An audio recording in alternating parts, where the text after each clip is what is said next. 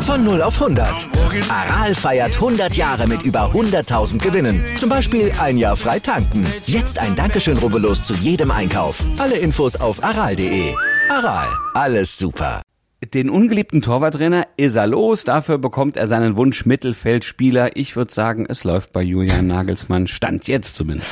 Ja, zumindest außerhalb des Platzes, wenn man auf dem Platz guckt, naja, da sieht's gerade nicht so gut aus. Remis gegen Köln, also hätte schon mehr sein können. Aber Konrad Leimer, der kommt laut Kicker ablösefrei von RW Leipzig zu den Bayern. Da hat Max Eberl es offenbar nicht geschafft, Leimer emotional zu packen, wie er es ja eigentlich vorgehabt hatte, um den Österreicher doch zum Bleiben zu bewegen. Ja, aber wir hoffen euch jetzt erstmal, wenn man das so sagen kann, emotional zu packen um euch zum Dranbleiben ja in, an diesem Podcast so ein bisschen zu bewegen. Und wir haben spannende Themen zusammengestellt. Natürlich, wir fassen gleich Teil 1 des Hintenrundenabschlusses der Bundesliga für euch nochmal kompakt zusammen, fragen uns, ob die Bayern gerade ihr Torhüterdenkmal demontieren und wir nennen fünf Punkte, die dem deutschen Handballteam Mut machen sollten, dass es heute gegen Frankreich mit dem WM-Halbfinaleinzug klappt. Das alles gibt es gleich nach dem Opener und dem ständig aktualisierten Newsblock. Darüber spricht heute die Sportwelt. Stand jetzt. Der erste Sportpodcast des Tages. Meinungen, Hintergründe und Analysen. Stand, stand, stand. Jetzt. Mit Malte Asmus und Andreas Wurm. Analyse. Der VfL Wolfsburg feiert mit 5 zu 0 in Berlin das nächste Schützenfest und ballert Hertha noch tiefer in die Krise. Der VfB Stuttgart lässt sich in der Nachspielzeit beim 2 zu 2 von Hoffenheim doch noch die Butter vom Brot nehmen. Schalke geht mit 1 zu 6 gegen Leipzig baden. Tja, und schwache Bayern brauchen einen Sonntagsschuss, um wenigstens noch ein 1 zu 1 gegen Köln zu bekommen. Das Topspiel. Naja, Topspiel ist bei Bayern gegen Köln schon etwas geprahlt. Vor allem die Bayern, die waren nicht top, bekamen im zweiten Spiel des Jahres den zweiten Rückschlag und suchen Hände händeringend nach ihrer Form. Sie rannten lange, vergeblich und auch etwas dilettantisch an. Erst Kimmichs Distanzschuss in letzter Minute rettete dem indisponierten Meister dann wenigstens einen Punkt gegen kontergefährliche und trotz fehlenden Stamminnenverteidigern defensiv clever verteidigende Kölner, die Shikiri schon nach drei Minuten in Führung gebracht hat.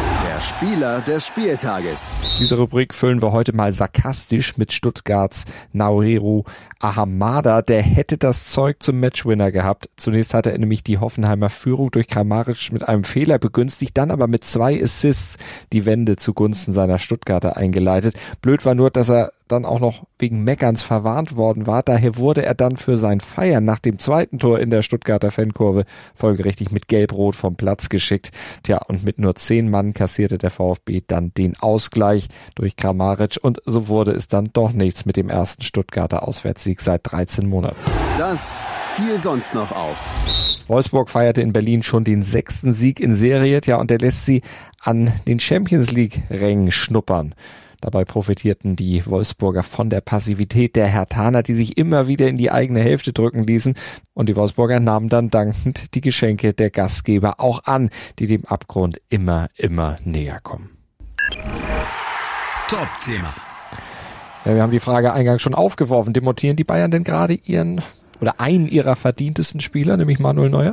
Ja, du meinst, weil sie ähm, Toni Topalovic, ein Torwarttrainer und ja wirklich über seit 2011 engen Vertrauten von Manuel Neuer rausgeschmissen haben? Torwarttrainer und Trauzeuge, ne? So wurde ja, immer ja, ja, wieder gesagt, ja, ja. Ja, also die Frage drängt sich natürlich auf und ich finde, das ist durchaus vergleichbar mit dem Fall Sepp Meyer damals beim DFB 2004. Die Älteren werden sich erinnern, wir erinnern uns wahrscheinlich gut, als äh, Jürgen Klinsmann damals als neuer Teamchef ja den Besen ansetzte und den Torwarttrainer Meyer rausschmiss, weil er eben keinen Bock mehr drauf hatte auf diesen Torwartstreit zwischen Olli Kahn und Jens Lehmann. Stimmt, ja, da gibt's durchaus Parallelen. Kahn war damals sein Platz, sein Stammplatz los. Das äh, war das Ende sozusagen der Nationalmannschaftskarriere von Oliver Kahn und Lehmann wurde zum Protagonisten dann des Sommermärchens. Wir mhm. erinnern uns alle an die Bilder des Elfmeterschießens und wo Kahn ihm sogar er musste sehr, sehr über sehr viele Schatten springen, ihm Glück gewünscht hat. Also Kahn war damals ebenfalls demontiert, ja. Aber ist das bei Neuer jetzt auch der Fall? Was denkst du?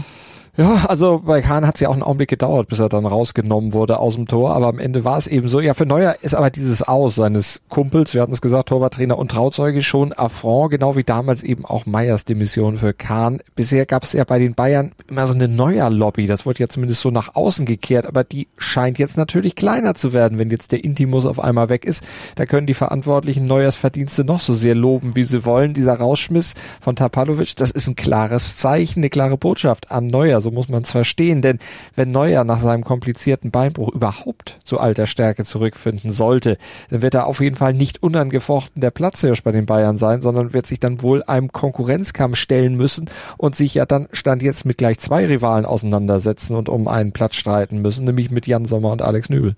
Ja, das Ganze ist durchaus pikant bis prekär, ja. Mhm. Aber dass da wieder Oliver Kahn an so einer Aktion beteiligt ist, also damals als Leidtragender, muss man sagen, ja, ich glaube, das hat ihm auch einen ganz schönen Knacks versetzt. Jetzt als quasi Verantwortlicher, das ist so ein Uli Hoeneß Move, der da jetzt mhm. gemacht wird von ihm. Also hinter dieser Aktion steckt, ne, so ein Kalkül, ja. Klinsmann Klar. damals und Nagelsmann heute, beziehungsweise die Bayern aktuell ja, sehen die Ziele natürlich gefährdet. Ne? Das sahen sie damals und sehen sie heute wieder. Und dann handeln sie im Sinne des großen Ganzen. Hintergrund. Ja, und ums große Ganze geht's dann ja heute auch noch für die deutschen Handballer. Heute Abend nämlich gegen Frankreich, immerhin um den WM-Halbfinaleinzug. Ja, das wird aber ein heftiges Brett, ja. ne? dass die Gislason Jungs da bohren müssen. Frankreich ist Olympiasieger und Rekordweltmeister. Ja, aber mit starken Auftritten und fünf Siegen aus sechs Spielen hat das DHB-Team ja auch schon doch Ausrufezeichen setzen können und sogar ja auch zarte Medaillenhoffnungen geweckt. Ah, gut, klar, dann gab es natürlich noch diesen Dämpfer mit 26, 28 gegen Norwegen zum Hauptrundenabschluss.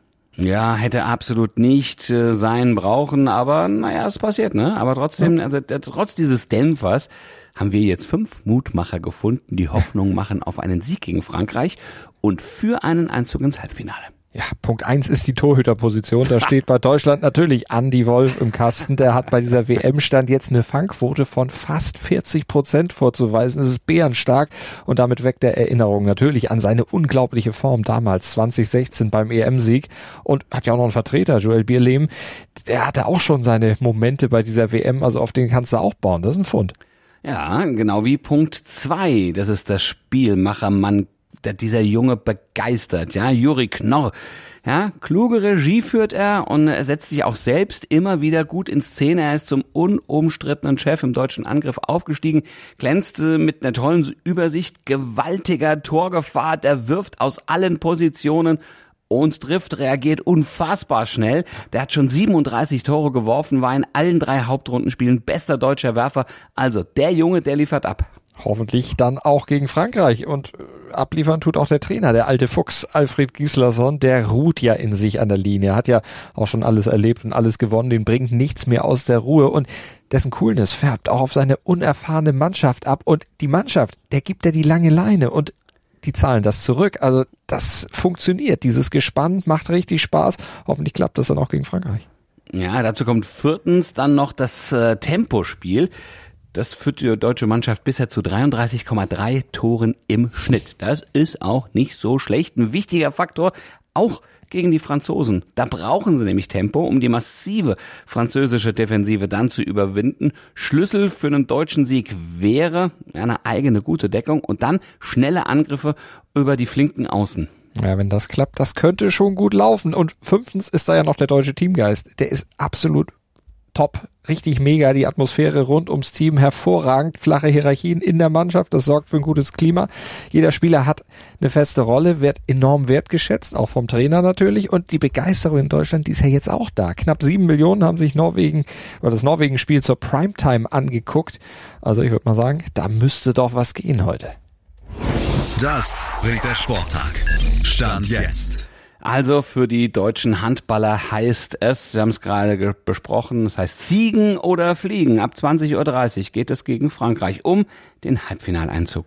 Und in der Bundesliga, da endet die Hinrunde dann endgültig mit Werder gegen Union.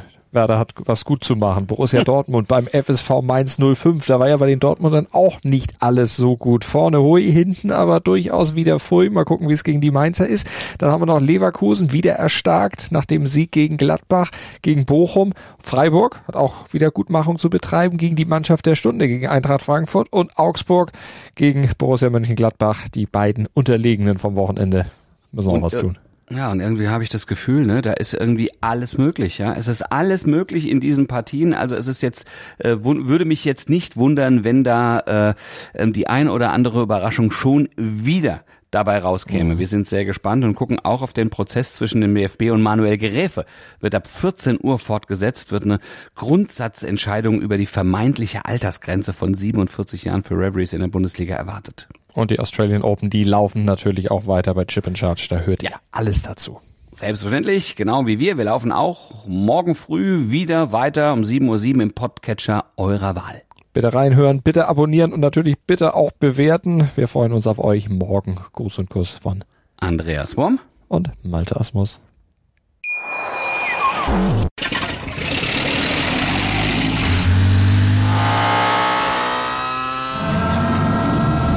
Von 0 auf 100.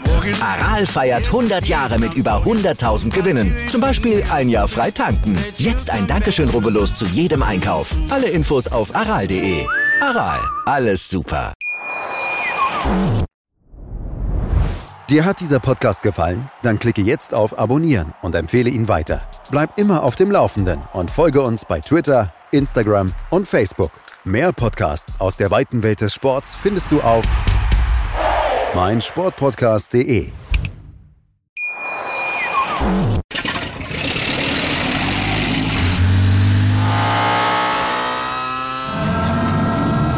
Von 0 auf 100. Aral feiert 100 Jahre mit über 100.000 Gewinnen. Zum Beispiel ein Jahr frei tanken. Jetzt ein Dankeschön, rubbellos zu jedem Einkauf. Alle Infos auf aral.de. Aral, alles super.